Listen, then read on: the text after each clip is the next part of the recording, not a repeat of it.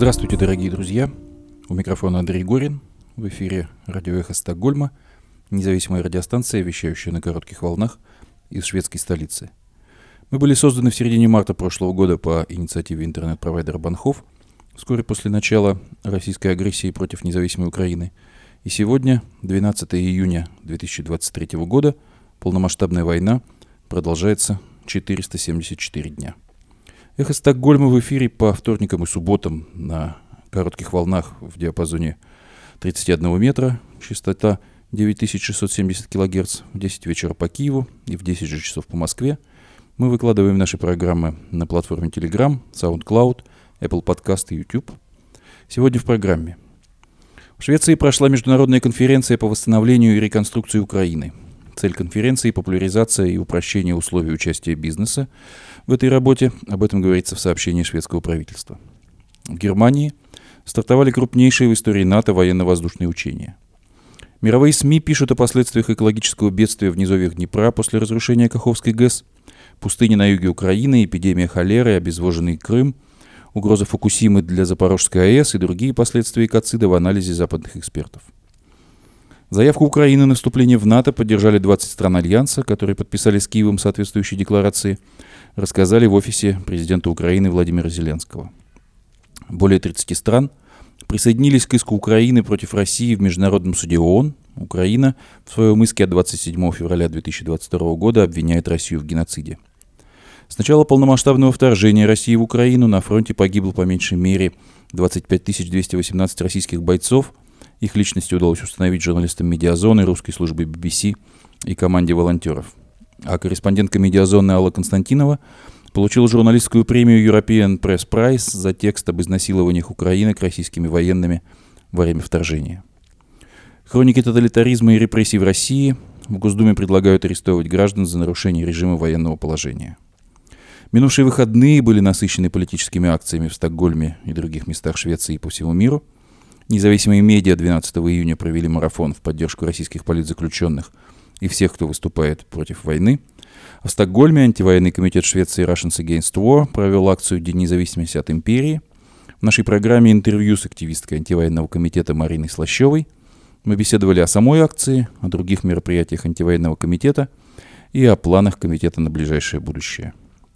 Сегодня мы также предлагаем вашему вниманию монострим правозащитника Марка Фейгина под названием «Переучреждение России в Белгороде» или «Русский Тайвань». Также мы продолжим чтение фрагментов статьи Григория Мнуэля «23 ступени вниз». 8 июня шведский министр по вопросам помощи зарубежным странам Йохат Форсел провел международную конференцию по восстановлению и реконструкции Украины. Цель конференции – популяризация и упрощение условий участия бизнеса в этой работе. Об этом говорится в сообщении шведского правительства. Инвестиционный климат, работа по реформированию и интеграции в ЕС – находятся в центре внимания конференции, а также условия для мобилизации ресурсов и страхования рисков. Швеция и шведские компании являются важными игроками в реконструкции и возрождении Украины. Существует большая потребность в усилении международной координации, не в последнюю очередь в сфере интеграции Украины в ЕС, поэтому я очень рассчитываю на дальнейшее продвижение вопроса участия бизнес-сектора в диалоге с Украиной и другими международными партнерами, говорится в пресс-релизе – министра по вопросам международной помощи Швеции Йохана Форсела. Во встрече принимали участие эксперты из большого числа стран, не в последнюю очередь из Украины, а также представители ЕС и G7, бизнес-организаций, представители бизнеса, институтов ЕС, а также международных финансовых организаций и банков развития. Конференция проводилась от имени правительства Центром восточноевропейских исследований при Институте внешней политики и Институтом восточноевропейской экономики при Школе экономики в сотрудничестве с Королевской инженерной академией, технологии и шведского бизнеса. Недавно Швеция решила внести 22 миллиона крон в специальную программу для Украины, администрируемую Организацией экономического сотрудничества и развития. В целом Швеция вносит чуть более десятой части бюджета этой программы.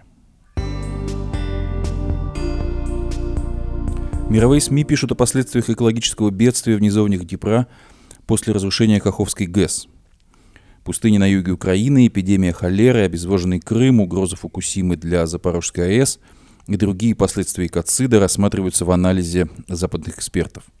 Последствия почувствует весь мир, сообщает Time. Грета Тунберг назвала ситуацию экоцидом, пишет Newsweek. Главные выводы. Население, людям, которые пострадали от затопления, может грозить эпидемия кишечных инфекций, холера и другие заболевания, а также нехватка лекарств.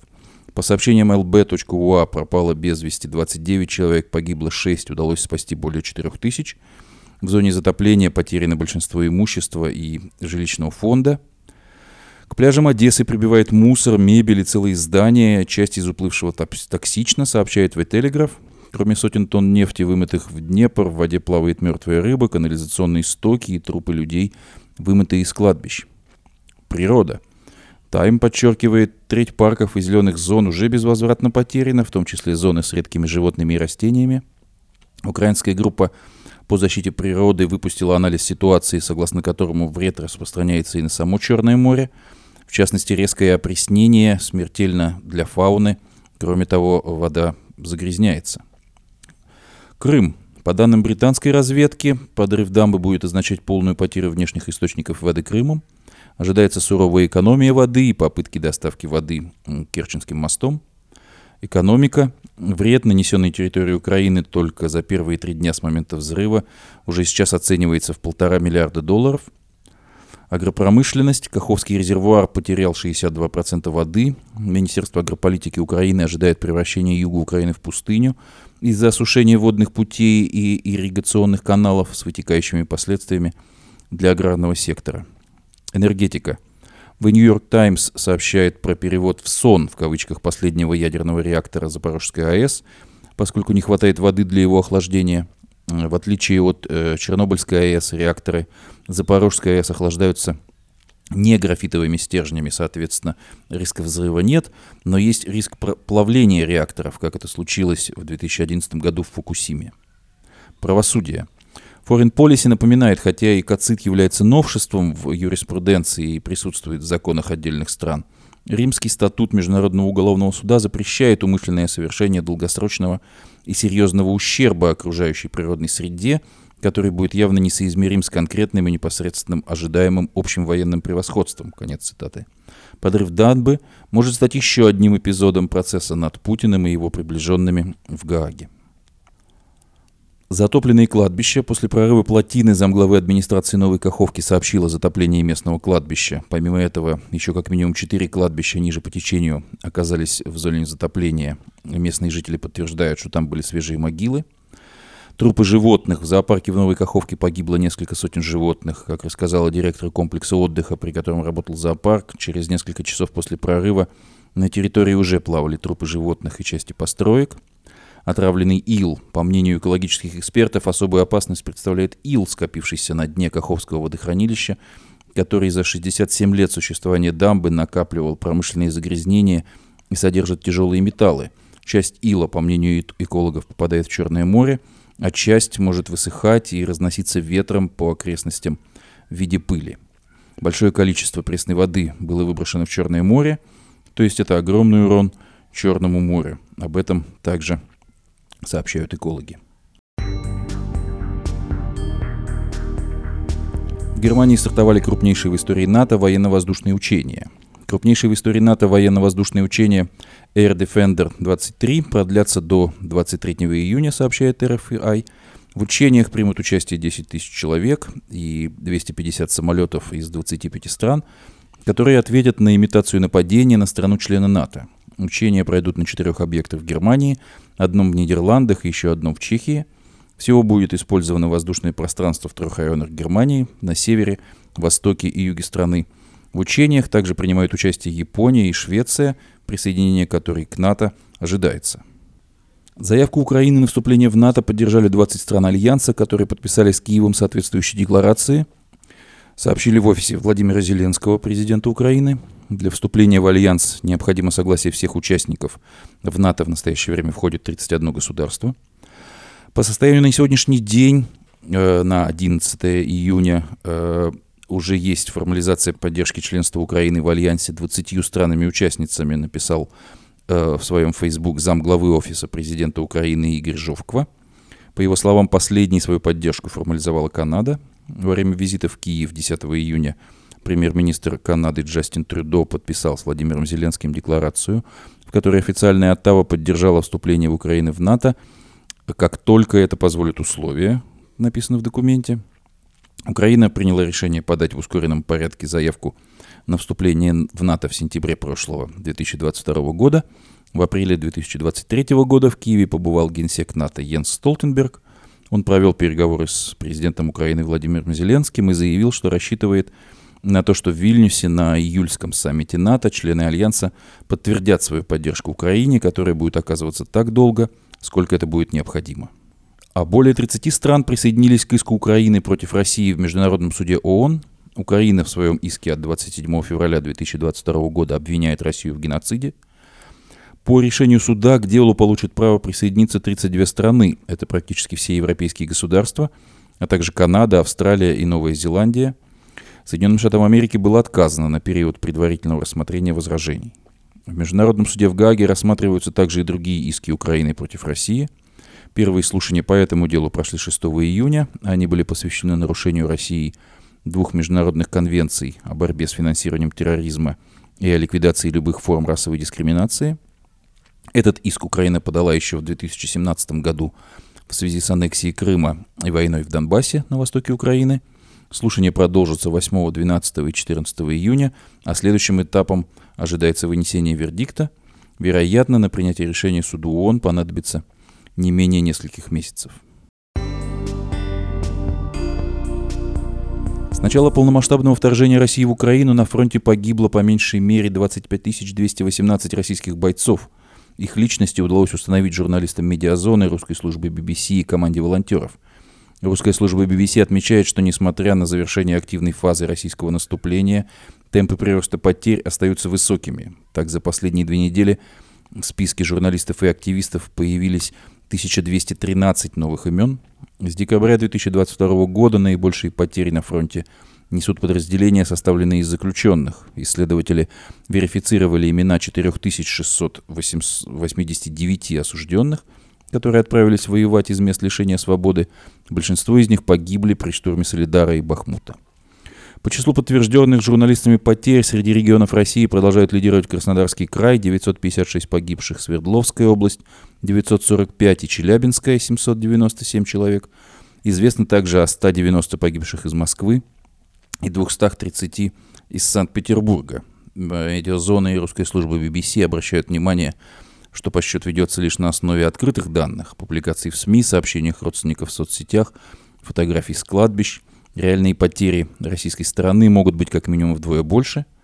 Хотелось бы также привлечь внимание к диспропорциям потерь, распределяющихся по разным регионам. Даже простое соотношение э, доли э, погибших к официальному населению, э, к официальному населению этих регионов, особенно это характерно к доле 190 погибших из Москвы, свидетельствует о стремлении путинского режима вовлекать э, в войну и подвергать э, прежде всего опасности жителей других регионов, что само по себе может оказаться фактором внутреннего противостояния и разворачивающейся, уже разворачивающейся в настоящее время гражданской войны, перехода к вооруженному, к вооруженному сопротивлению и к вооруженному конфликту внутри самой России.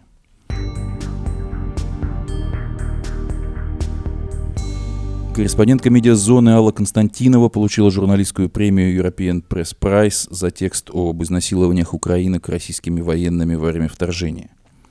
Премия присуждена за статью «В процессе потеряла сознание» и даже этому рада, которая вышла в апреле 2022 года, после того, как российская армия ушла из-под Киева, в том числе из Бучи, Бородянки и Богдановки. Константинова рассказывала о доступных на тот момент свидетельствах девушек – изнасилованных российскими военными. Журналистка также поговорила с психологами, которые помогали пострадавшим.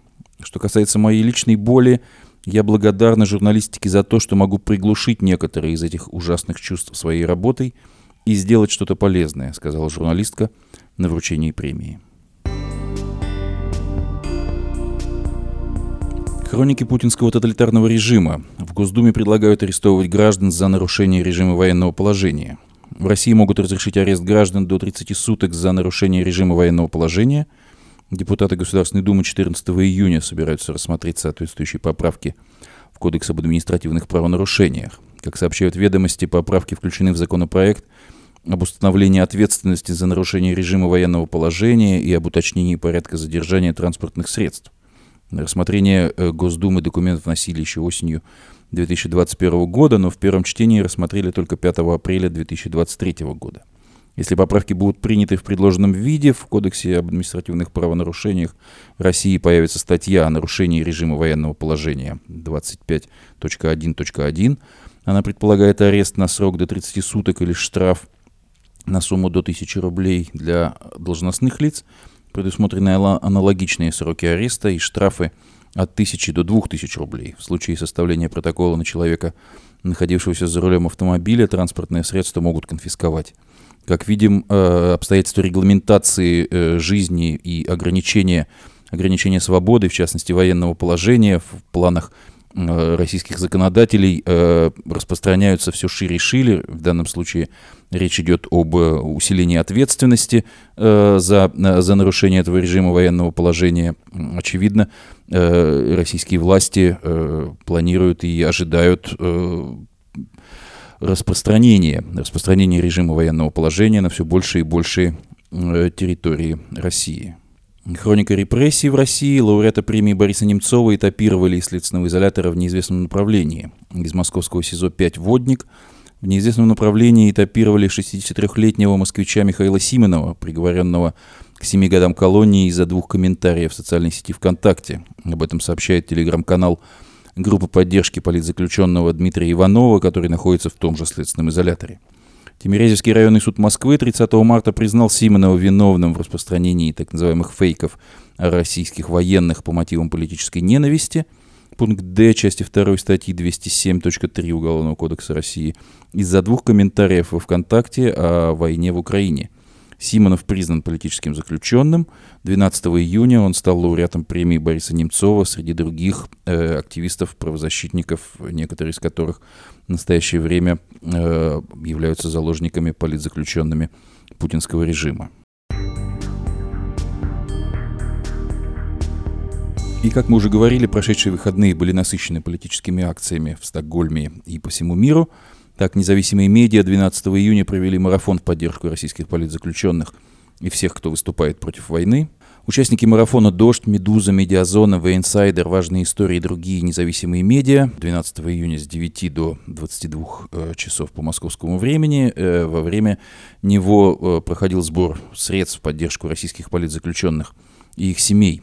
Основные аспекты, которым привлекали внимание в ходе этого марафона, то, что с 24 февраля 2022 года, когда российские войска начали полномасштабное вторжение в Украину, в России, по данным только УВД-инфо, за антивоенные выступления были задержаны почти 20 тысяч человек. В отношении почти 7 тысяч человек были возбуждены административные дела о так называемой дискредитации армии. 579 человек в настоящее время подвергаются преследованиям по уголовным статьям. И основные персонали здесь это московский муниципальный депутат Алексей Горинов, который получил 7 лет колонии за то, что на одном из заседаний Совета депутатов назвал войну войной. Политик Илья Яшин был приговорен к 8,5 годам колонии за стрим о массовых убийствах мирных жителей в Буче. И политика и журналиста Владимира Карамурзу приговорили к 25 годам лишения свободы. Среди статей, по которым его судили, распространение фейков – у российской армии и самая тяжелая статья в его деле, так называемая госизмена. А в Стокгольме антивоенный комитет Швеции Russians Against War провел акцию «День независимости от империи». Эта акция была посвящена принятию декларации о государственном суверенитете Российской Федерации 12 июня 1990 года Верховным Советом РСФСР в составе СССР. Часто этот день называли э, Днем независимости. Э, в ходе этой акции э, на митинге собравшихся призывали обратить внимание на то, что именно Украина в настоящее время должна получить всю необходимую помощь, чтобы освободиться от имперской политики путинской России и вернуть себе все оккупированные территории, включая Крым. Россия должна стать не условной, а истинной федерацией свободных народов. Регионы России имеют право сами распоряжаться своими бюджетами, э, развивать свою экономику, повышать благосостояние своих жителей, а не отправлять э, все собранные налоги как дань московскому царю. Мы все должны начать ставить на первое место человеческую жизнь, свободу совести, право человека самому определять свою судьбу, а не мнимое величие и могущество страны, в которой мы живем – имперскому нарративу не место в 21 веке. В частности, выступающие э, касались вопросов регионализации, достижения подлинного суверенитета и развития на э, основе собственных средств и, и ресурсов э, регионов, входящих э, в настоящее время в Российскую Федерацию. Среди выступавших э, активисты антивоенного комитета Швеции Russians Against War Эрик Живкопляс, э, Алексей Карих, в частности, член антивоенного комитета Федор Чистяков, коснулся в своем выступлении, привлек внимание деятельности э, русского добровольческого корпуса, который в настоящее время проводит операции на территории Российской Федерации как э, части движения к независимости и преодоления имперского нарратива путем военного сопротивления. Об этом, в частности, э, говорится в стриме Марка Фейгина, который мы сегодня предложим вашему вниманию. А сейчас в нашей программе интервью с активисткой антивоенного комитета Мариной Слащевой, где мы побеседовали о самой акции, о других мероприятиях антивоенного комитета и о планах на ближайшее будущее.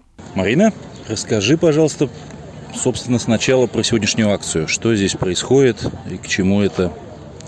Привет. Э, сегодняшняя акция, которую организовывал анти- антивоенный комитет э, в Швеции Russians Against War, она называется День независимости от империи, и она приурочена к так называемому празднику 12 июня в России, который празднуется очень широко, является выходным и прославляет, э, скажем так, э, Россию как какую-то концепцию. И этой акцией мы как раз хотели показать, что Россия не является какой-то целостной конструкцией. Россия состоит из огромного количества разных республик, э, народностей. Она очень разнообразная, и мы считаем, что эти народности. В первую очередь сейчас, естественно, Украина должна быть освобождена, э, Путин должен попасть под суд, но в то же время мы хотим сказать, что республики в России должны быть более независимыми в плане э, финансов, в плане своей политики, в плане своего экономического, социального курса. Ну и по сути они, в общем-то, должны решать сами э, свою судьбу отчасти. Что касается э, самого, самой этой акции, приуроченной к э, празднику 12 июня в России, насколько эти вопросы актуальны сейчас? Или это то, что в большей степени будет повесткой следующего исторического этапа? Мы думаем, что они актуальны и сейчас уже тоже, потому что людей и их мышление нельзя перевернуть или переделать в один день. Э, важно начинать говорить про это уже сейчас. Чем э, больше мы про это говорим, тем больше люди задумываются. И можно видеть, что и на наших акциях приходят люди, для которых это новая повестка. И они только сейчас начали об этом задумываться. И они впоследствии идут разговаривать со своими родственниками, со своими друзьями и за границей, в России, так как за границей, я хочу подчеркнуть, тоже очень многие люди не понимают, в каком состоянии находятся бывшие республики Советского Союза и республики, которые до сих пор находятся в составе России. Они не видят в этом никакой проблемы или какой-то зависимости республик от федерального центра. Так что мы думаем, что важно про это говорить уже сейчас, и как бы вода камень точит, и эта работа в будущем э, России нам только поможет, мы думаем.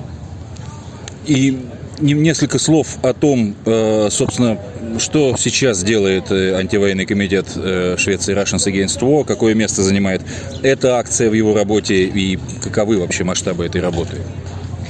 Антивоенный комитет в Швеции – это небольшая организация. Мы стараемся делать как можно больше, но наши ресурсы ограничены, и Последний месяц мы были сосредоточены на различных уличных акциях и перформансах. Мы провели демонстрацию сегодня, мы провели э, протестный пикник 4 июня, посвященный э, политзаключенным и приуроченный к дню рождения Алексея Навального, пожалуй, самого известного политического заключенного в России на данный момент.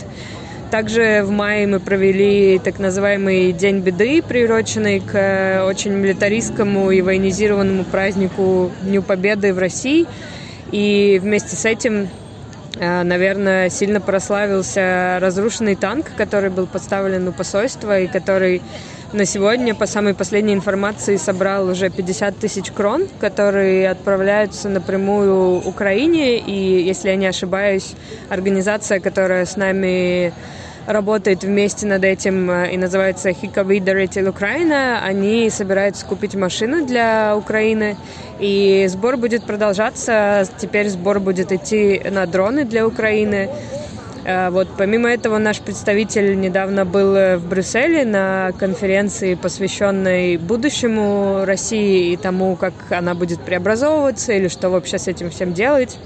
Но про это, я думаю, мы расскажем позже, как сами подведем итоги и суммируем итоги этой конференции в Европарламенте с представителями Европарламента. А какие планы деятельности антивоенного комитета на ближайшее будущее? Планов очень много, мы постоянно хотим расширяться, мы хотели бы больше работать э, в плане каких-то расследований распространения информации. Мы также проводим и будем проводить лекции и семинары. Например, совсем недавно у нас был онлайн-семинар с э, юристом из Украины, который исследует и документирует преступления российской армии и отправляет эту информацию в Международный суд в Гааге. И мы также планируем продолжать э, уличные акции. Э, наверное, не все лето, так как на лето в Швеции многие уходят в отпуска. Так что летом мы будем стараться работать дальше над построением комьюнити и сообщества антивоенных россиян. Возможно, будем делать какие-то лекции и также будем делать различные сборы и донат компании, так называемые, э, для различных групп, как в Украине. Например, сейчас мы Будем придумывать, как помочь э, жертвам э, разрушения после Каховской ГЭС, а, а также мы продолжаем помогать э, правозащитным организациям в России и за границей, которые работают с политическими беженцами. Спасибо большое. Всяческих успехов в вашей работе.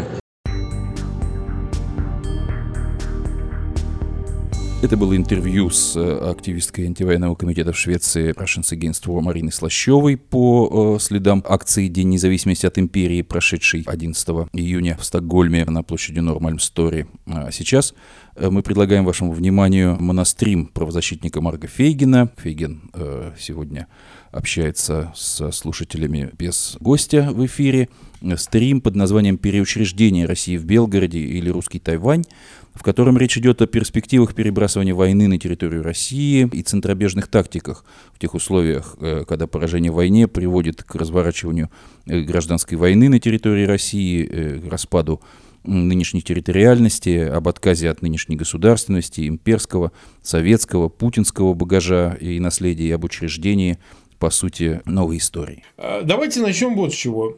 Я действительно э, участвовал сейчас в ряде мероприятий российской оппозиции. В основном это либеральная и, скажем так, правоцентристская оппозиция в эмиграции, которая, собственно говоря, э, на дискуссиях которой, собственно, ставились различные вопросы. Это и Берлинская конференция, которую инициировал Михаил Ходорковский. Вот, весьма не безинтересное мероприятие, оно в некотором развитии находится. Посмотрим, что из этого выйдет. Э, будет следующий этап осенью.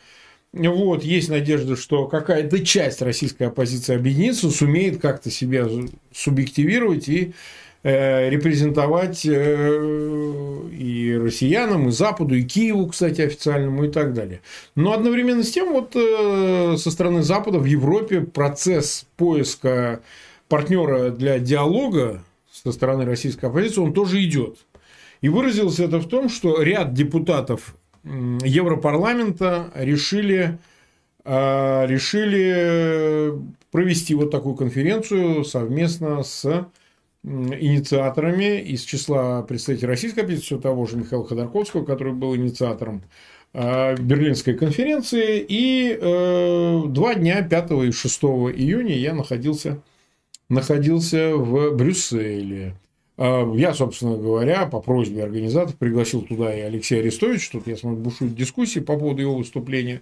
На самом деле это была очень дельная и очень внятная достаточно позиция выражена. Алексей Арестович, он практически был единственным вот таким важным общественно значимым лицом от Украины и выразил весьма прямолинейно э, свою позицию и по отношению к русской оппозиции и будущему России, поддержке Украины и так далее, и так далее, и так далее. Но, тем не менее, самым острым вопросом, и, собственно, этому я хотел посвятить свою вот эту вводную часть, являлся вопрос отношения к Хоть он и затрагивался не в каждом, что называется, выступлении, в отдельных э, панелях, э, но тем не менее вопрос о военной оппозиции. Вот так мы ее называем. Это те э, добровольцы, россияне, русские добровольцы, которые служат в ВСУ, фактически ВСУ, несомненно, в двух хорошо известных Э, соединениях. Это Русский добровольческий корпус и Легион Свободы России.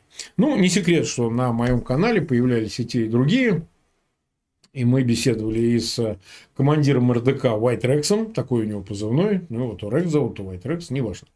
А в миру он Денис Капустин, он известное лицо, он себя не скрывает. Э, и от раза у нас вот э, появлялся дважды представитель э, Легиона Свободы России, э, у него позывной Цезарь. Ну, у военных есть позывные, поэтому под такими позывными, собственно, они участвовали в наших эфирах, и мы широко обсуждали вопросы как раз их участия в войне, в общем-то, перебрасывание войны на территорию России и какая у этого у всего есть перспектива. Так вот, э, на этой брюссельской конференции достаточно ясно, я отсылаю на канал Feygin News, я там, кстати, выложил панель, которую я вел в качестве модератора, в ней принимал участие и Ходорковский, Алексашенко, там, Гуриев и многие другие. А, я, собственно, достаточно э, дискутабельно выразил мнение о том, что Россия после всех э, событий войны 22 и сейчас уже 23 года – может не остаться в тех границах и в тех размерах, геополитических в том числе, с ее влиянием прежним и так далее, которые ее застали, как бы, вот это русское общество в 22 году, 24 февраля. Что вполне может статься, не выиграв эту войну, России в ее прежнем виде придется пожертвовать частью территории, частью понимание ее как единого целого, включающего в себя не только титульную культуру русских, но и там почти 20% различных автономий национальных меньшинств, которые, собственно говоря, сейчас уже готовы к некому центробежному движению. А, и что тогда остается? Да? Какие варианты, какая тактика возможна в условиях, когда поражение с неизбежностью приведет к гражданской войне внутри самой России. Об этом уже сейчас открыто говорят, громко говорят. Вот сегодня послушал Явлинского и других. Безусловно, они выражают позицию власти. Вот. Они с позиции предостережения об этом говорят, что вот, мол, не дай бог, не дай бог гражданская война. Я держусь другой точки зрения. Я считаю, что поздно говорить уже о том, что нужно всеми силами пытаться избежать гражданской войны, пытаться избежать распада России – поздно говорить и о, том, что нам нужно каким-то образом а, сохранить вот эту органику России на протяжении 20 века, века 21 а, как раз нужно говорить о новой России, о переучреждении России. Отказа от багажа 20 века практически полностью. И от коммунистических 70 лет, и от, собственно, 30-летия а, от 90-х до четверти века путинского, от этого надо отказываться. Это звучит очень радикально, не для всех приемлемо. Например, вы можете обнаружить в этой панели выступление Михаила Ходорковского, где он говорит, что не надо пугать э, русского обывателя распадом России, они тогда нас не поддержат. Ну, тоже дискуссионная мысль абсолютно. Не надо говорить о том, что мы хотим открытого поражения России. Давайте найдем способы, как это поражение э, отнести на счет Путина, но никак не на счет русского народа. Ну и подобные же вещи, которые я хочу сказать не то, чтобы, вот как мне представляется, нужно э, от обратного провозглашать. Нет, мы должны поражение России. Нет, мы должны там распада страны. Я все время говорю о неизбежности, фатальности этих процессов. И поражения в войне, которое затеяно самим российским руководством, и распада страны, которая тоже, в общем, является следствием э, действий своих рук, как говорят анонисты. Да? А в свое время покойный об этом говорил Джордж Майкл, кстати говоря, когда его взяли за анонизм в публичном месте. Ну, так вот, это, эти анонисты довели до всего того, что сейчас происходит, понимаете? Не потому, что этого кому-то хочется, но смешно бы было бы говорить, если бы Россия в 90-х годах, одумавшись, от этого дурмана и повреждения коммунизмом а, была бы благополучной страной, проводила бы выборы, держалась бы проевропейского курса, в конце концов не порабощала бы народа, а давала им голосуйте и выходите, как это происходит, например, в Евросоюзе, как это было с Великобританией, да, э, не хотите состоять в этом федеративном союзе, пожалуйста, двери открыты, уходите. Вот если бы этого всего бы, все бы это происходило, то тогда вопрос бы вот так и не стоял о том, что мы на пороге и распада, и гражданской войны, и, собственно говоря, изменения России самым коренным революционным образом. Но, к сожалению, шанс этот был упущен, им никто не воспользовался, и как следствие этого как раз распад становится в общем и целом неизбежным. Что в этой ситуации э, можно и должно делать? Для многих это мысль ужасающая. Многие говорят, что нет, мы пережили один распад в 91 году, ну, кстати, некоторым странам он пошел совершенно во благо. Это та же ловушечная часть, потому что когда они говорят, что мы один народ с Украиной, что совершенно не так, русские и украинцы вообще не один народ, ни одно государство, ни единая история и так далее. Это тюрьма народов и вечное противостояние и попытка одних убежать от других. Ну, понятно, украинцев от России. А, так вот, тем не менее, они попадают в ловушку того, что на самом деле какая-то часть какая-то часть э, бывшего этого СССР, в общем, успешно справилась с этой задачей.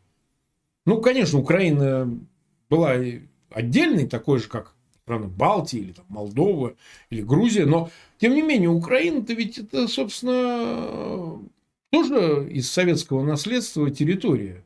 И, тем не менее, она-то избавилась от всех этих комплексов и стремительно пытается вестернизироваться, уйти на Запад. Там, ну, я уж не говорю, интегрироваться в НАТО, Евросоюз, это понятно.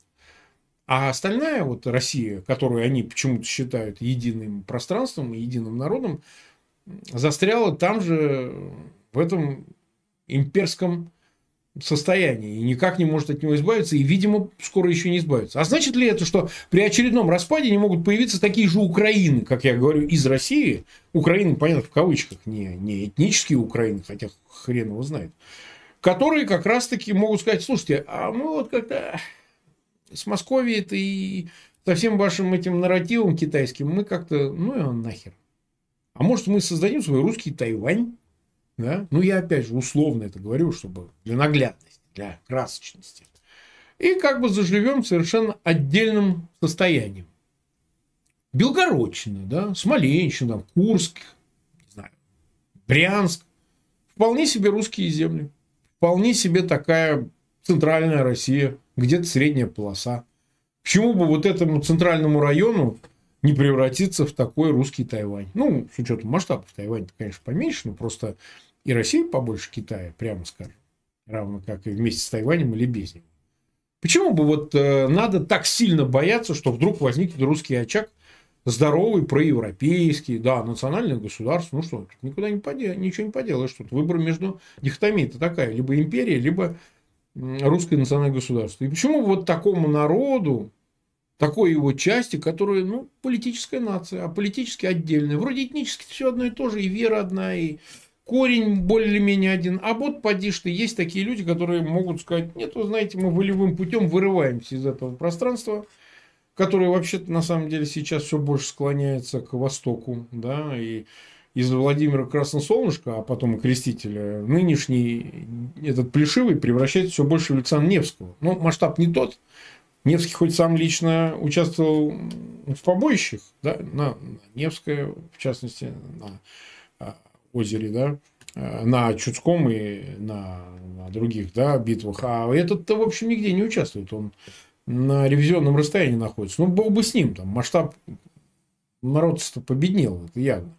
А, и в том числе и правителей. Но так или иначе, почему бы вот все-таки, мне кажется, русским людям, неважно, там есть среди них разные, так сказать, и такие, и сякие, вот как я, так что этника здесь э, плохой советчик. Но, тем не менее, русские – это антитеза россиянам. Если россияне – это вот опять постимперия такая, снова империя, то русские – это какой-то шанс на какую-то этническую отдельность, особость.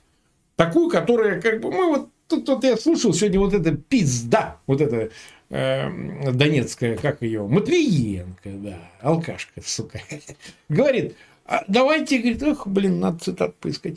Она сегодня, значит, заявляет, вот, э, типа, мы не Запад, Запад как бы нас ненавидит, поэтому мы как бы не Запад. Вот у нее сын наркоман, миллиардер, значит, они же разворовали все.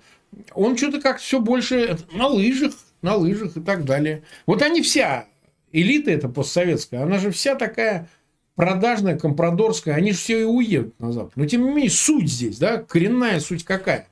Если правители этой нынешней Москвы заявляют о том, что мы не европейцы, мы не вот эти самые не западные цивилизации, не западный культурный ареал, подразумевая под этим все, потому что ее принято называть то западной, то христианской цивилизацией, ну, в общем, все-таки вполне себе сложившейся цивилизацией. И она так сама по себе приличную цифру насчитывает по меньшей самой мере, это так где-то 600 миллионов, может 700, ну, золотой миллиард принято считать, но если мы говорим с Америкой и Европой, да, а Европа там 300 с лишним, и Америка 330 миллионов.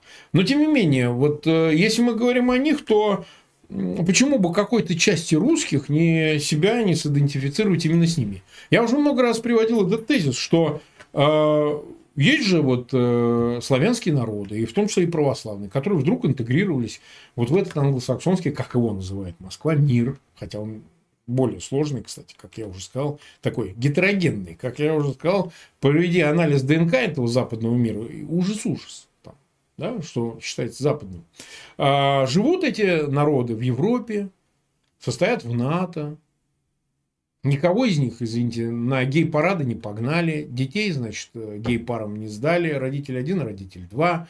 Значит, пять полов не сделали. А вот живут все благополучно в ЕС и в НАТО. Ну, с дискуссиями, с проблемами, с претензиями к Брюсселю, еще каким-то правилам. Но все-таки народы эти не теряют ни этническую свою специфику, ни историю свою национальную, ни религию.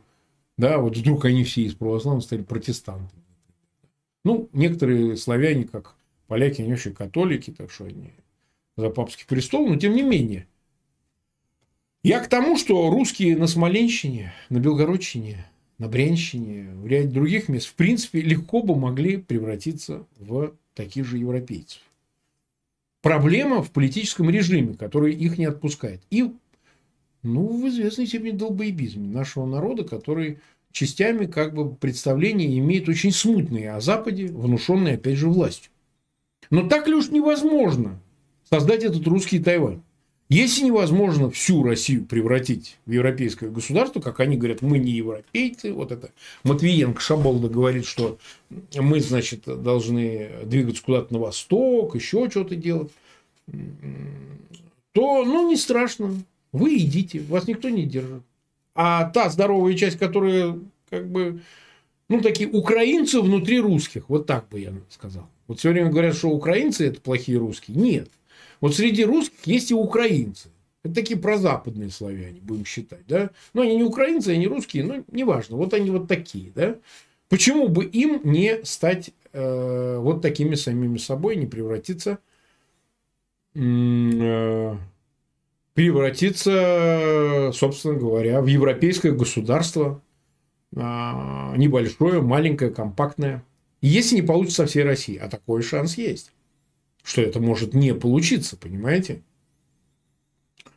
Поэтому э, отряды, ну или назовем соединения русского добровольческого корпуса, Легиона Свободы России, это, собственно говоря, некий прообраз, совершенно не обязательно, что именно они станут главной э, силой, э, которая учредит, переучредит Россию, да, сделают новую Россию.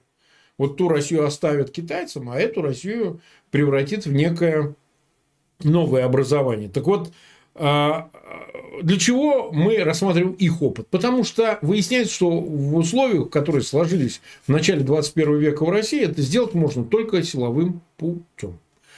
И либо избавиться от режима Путина, либо оторвать от этой большой прокитайской, ну, опять же, условно мы ее называем прокитайской, очень условно, неважно, как мы ее назовем, но явно не европейской, не западной России, оторвать ее кусок, тот, в котором могли бы собраться те русские, которые не хотят, собственно говоря, не воевать с Украиной, не видеть в украинцах врагов, не в Западе видеть сплошных англосаксов, гей-парады, э, какую-то безумную антиэтику, в связи с э, семейными ценностями, там, гендером и всем остальным. Я просто расхожие такие применяю зарисовки, потому что к этому постоянно оперирует, ну, видно, это у них больное, российская власть, потому что они сами этим пробавляются, и поэтому им раз за разом надо к этому опыту обращаться.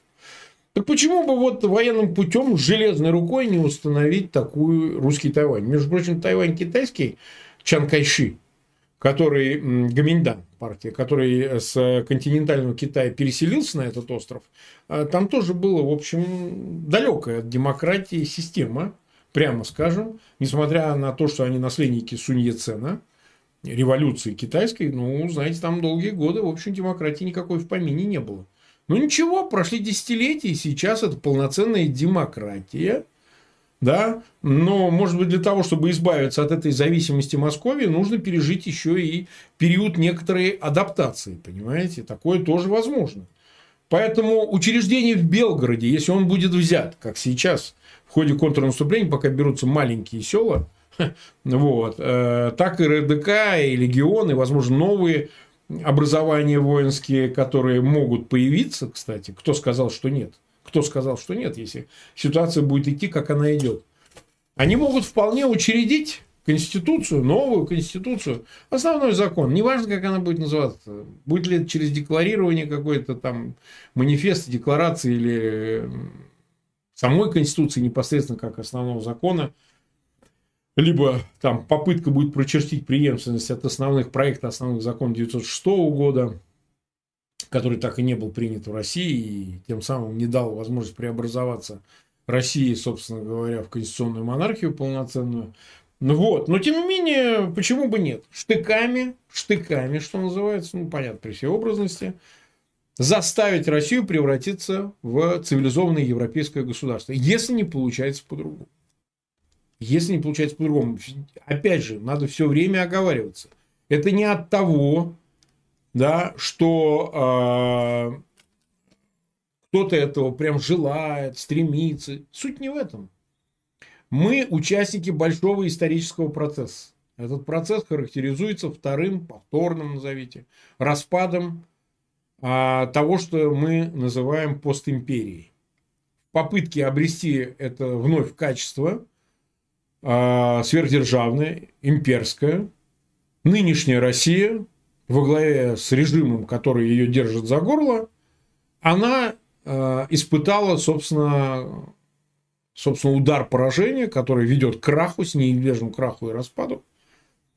Э, причем его будут сопровождать и фрагментация государственной власти, и э, отпадение народа от церкви, кстати, мы уже это видим. Кстати, в 2017 году ровно таким же образом процесс шел. Я много раз к этому обращался, рассказывал, как после февраля 17 э, по воскресеньям на службу перестали ходить офицеры и солдаты, что было обязательным порядке, когда стали просто разрешили добровольно посещать службу в православной церкви, туда вообще просто перестали ходить. Ноль.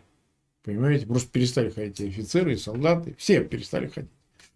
Сейчас приблизительно тот же процесс, но помимо этого есть и э, дикая коррупция, в общем-то, распад управления и государственного аппарата, и на этом фоне, безусловно, РДК или Легион Свободы России, да хоть Пригожин, могут оказаться куда более существенной силой, которые могут взять на себя эту непростую функцию. А, кто-то скажет, что пока сил недостаточно. Мы не видим, а, чтобы ни численно, ни а, с точки зрения дееспособности те силы, которые представляют военную оппозицию, могут осуществить этот дерзкий план. Пока да, это действительно так, этого нет. Но есть еще одна причина. Дело в том, что они находятся в конфликте, публичном конфликте, скорее в одностороннем, хотя он сейчас уже обоюдный, с оппозицией в эмиграции. В основном это либеральная оппозиция, она всегда держит шишку, тем более она как раз прозападная, и она как раз может внушить и дать эти идеи, собственно говоря, политические идеи военной оппозиции, но там нет взаимопонимания вообще никакого. Со стороны российской оппозиции, и, кстати, Брюссельская конференция это достаточно ясно отразила, есть и боязнь перед э, силовым началом. Есть и недоверие к бэкграунду этих объединений. Там действительно очень много, много националистов, правых, выходцев из ультрагрупп националистов и так далее. Что, в общем, не должно пугать в условиях войны. Но, тем не менее, есть такая а, по этому поводу опасения, рефлексии и так далее. Где-то даже страх прямой. Одновременно с тем э, и со стороны, собственно говоря, военной этой части людей, которые собраны в качестве добровольцев в этих соединениях, Легион Свободы России и РДК, да, конечно, созданных с помощью украинского ЗСУ, с помощью украинских спецслужб, это очевидно, но по-другому это не могло быть в условиях войны. Но, кстати сказать, Украина тоже переживала этот этап, когда, например, многие из э, действовавших против большевиков объединений, в том числе и Степана Бандера и так далее, и его соратников, он потом с ними разошелся и так далее, они же тоже создавали где-то с помощью западных спецслужб, ну, там, польских там, так далее. Ничего в этом нет э, экстраординарного. В условиях войны такие вещи происходят налево-направо. Режим, который находится у власти в России, это же ведь не демократия политическая, это не режим, который, собственно говоря, легитимен с точки зрения получения своей легитимности от народа, мандата этого в результате выборов и так далее. Это узурпационная, э, тоталитарная сейчас уже, еще недавно это была авторитарная система, сейчас уже это тоталитарная система власти, режим власти, который, собственно говоря, свалить по-другому, кроме как используя иностранную и военную силу, и спецслужбы, и другое, практически невозможно. Ну, как вы вот со Сталином могли бы бороться? Да? Ну, такой риторический вопрос. Сталина можно было победить без помощи, западной помощи? Да? Невозможно. Его и не победили, он, собственно, скончался на своем посту. А, так вот и теперь, вот эти соединения, которые объединяют русских добровольцев, они, безусловно, существуют. Мне кажется, что это тоже ошибка, считать, что можно обойтись без политического сопровождение этой работы невозможно. И опыт, между прочим, после 17 года и гражданской войны, и, кстати сказать, Второй мировой, когда на оккупированных территориях России создавались, ну, была такая Локотская республика и так далее, да, создаваемые при помощи немцев такие территории нежизнеспособны оказались, потому что по преимуществу они сосредотачивались на военной составляющей, а политическая, она была очень убогой. Вот реально очень убогой, ну, в 17 году получше, хотя и вспомните, э, значит, аресты, расстрелы некоторых членов директории Колчаком, э, так сказать, беспомощные эти комитеты учредительного собрания, Камучи, так называемый, в Самаре, кстати, моей родной, а, сказать, левые, либералы в лице кадетов и так далее, никто не мог, э, не мог создать дееспособной программы политической для того, чтобы предложить ее обществу. Была во время революции гражданской войны идея непредрешенчества. Нет предрешенчества, что вот, мол, э, русский народ после гражданской войны все решит. При Деникине, который был монархистом, соответственно, была идея о том, что давайте мы сейчас ничего решать не будем, ни земельный вопрос решать не будем, ничего не будем, а большевики решали. И тем самым побеждали. Сегодня как раз есть то преимущество, что любой лозунг о социальной справедливости, о перераспределении, об изъятии того, что награблено властью в России, он любой поддержит, понимаете, в конечном итоге. У любой вызовет э, симпатию и рано или поздно поддержку обывательской массы, даже не понимая на первом этапе. Это был монастрим правозащитника Марка Фейгина. Наша сегодняшняя программа э, завершается. И в заключение э, мы продолжим чтение э, статьи Григория Амнуэля э, «23 ступени вниз. Э, краткая история падения к серости через взгляд на отношение к культуре». Э, эта статья э, была опубликована 17 апреля 2023 э, года на портале kasparov.ru. Это очень большая публикация э, и множество э, различных соображений в ней высказано, которые очень хотелось бы обсудить и услышать мнение, э, узнать мнение наших слушателей на эту тему. Поэтому, пожалуйста, пишите свои комментарии на тех ресурсах в интернете, где вы слушаете нашу программу. Сегодня э, 17 ступень ступень культуры и искусства.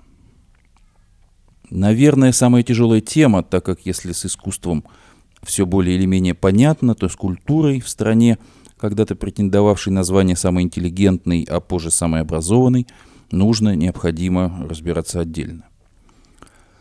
Можно ли назвать культурным государство, из которого массово уезжают или изгоняются с самого его возникновения деятели культуры? При этом речь даже не о рядовых, а о всемирно знаменитых и признанно великих. Приводить список композиторов и музыкантов, писателей и поэтов, режиссеров и актеров, певцов и танцоров, художников и скульпторов, философов и изобретателей, ученых и врачей, людей любых иных специальностей нет необходимости. Самым убористым текстом он бы занял место гораздо больше, чем вся эта статья. Говорить, что при этом в государстве не творили другие, тоже нельзя. Называть произведения тех, кто находил возможность творить там, было бы совершенно неверно. При многих тоталитарных и даже диктаторских режимах на разных этапах развития человечества раз, рождались выдающиеся произведения искусства, иногда даже благодаря такой власти, но не менее часто вопреки ей. Приходится признать, искусство с самой большой буквы творится гением, который часто не подвластен внешним обстоятельствам. Это искусство. Распространение же культуры совсем другой процесс. Грамотных становится все больше и больше, это естественная часть технического и научного прогресса. Но может ли образованщина заменить собой интеллигенцию? Нет, скорее она подменяет ее собой. Почему? Да потому что образованщина в кавычках вольно или невольно чувствует себя обязанной государству и власти, давшей ей это образование. А интеллигенция всегда и везде остается, или, по крайней мере, предполагается, что остается свободной. Нужна ли для творчества свобода? Кто-то скажет необходимо и незаменимо, но кто-то соглашается творить и в золотой клетке, в которой не обязательно думать о хлебе насущном – Имея за своими плечами огромные возможности государства, особенно в массовых видах искусства, осуществить самые смелые и грандиозные постановки намного проще, чем имея или тем более ища частных продюсеров, это факт. Идет развитие библиотек, музеев, правда, часто это экспроприированные издания и произведения искусства, расположенные в экспроприированных же у кого-то особняках и дворцах. Есть ли обществу дело до того, от имени кого производилась экспроприация? Обычно нет никакого. То, что из таких библиотек, музеев по малейшей прихоти власти легко изымают нежелательные или не устраивающие их по вкусу или содержанию произведений искусства, а иногда и для решения экономических проблем шедевры идут на продажу или на подкуп, порой на украшение новых возводимых дворцов серой знати, обществу неведомо, да и неинтересно.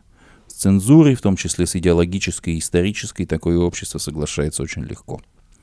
Да, для этой ступени трудно определиться с окончательным приговором, но надежды, что она способна развернуть государство в другую сторону, призрачны.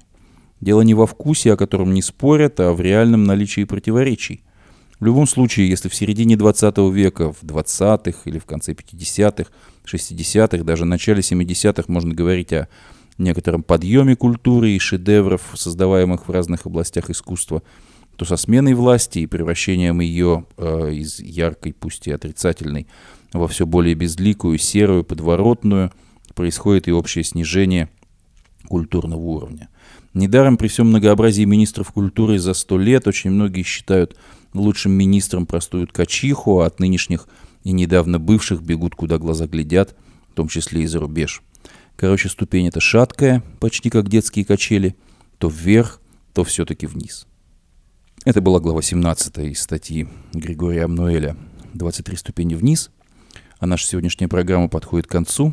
Напомню, что «Эхо Стокгольма» в эфире по вторникам и субботам на коротких волнах в диапазоне 31 метра, частота 9670 кГц, 10 вечера по Киеву и в 10 же часов по Москве. Мы выкладываем наши программы на платформе Telegram, SoundCloud, Apple Podcast и YouTube. Всего вам доброго, до новых встреч в эфире. С вами был Андрей Горин. До свидания.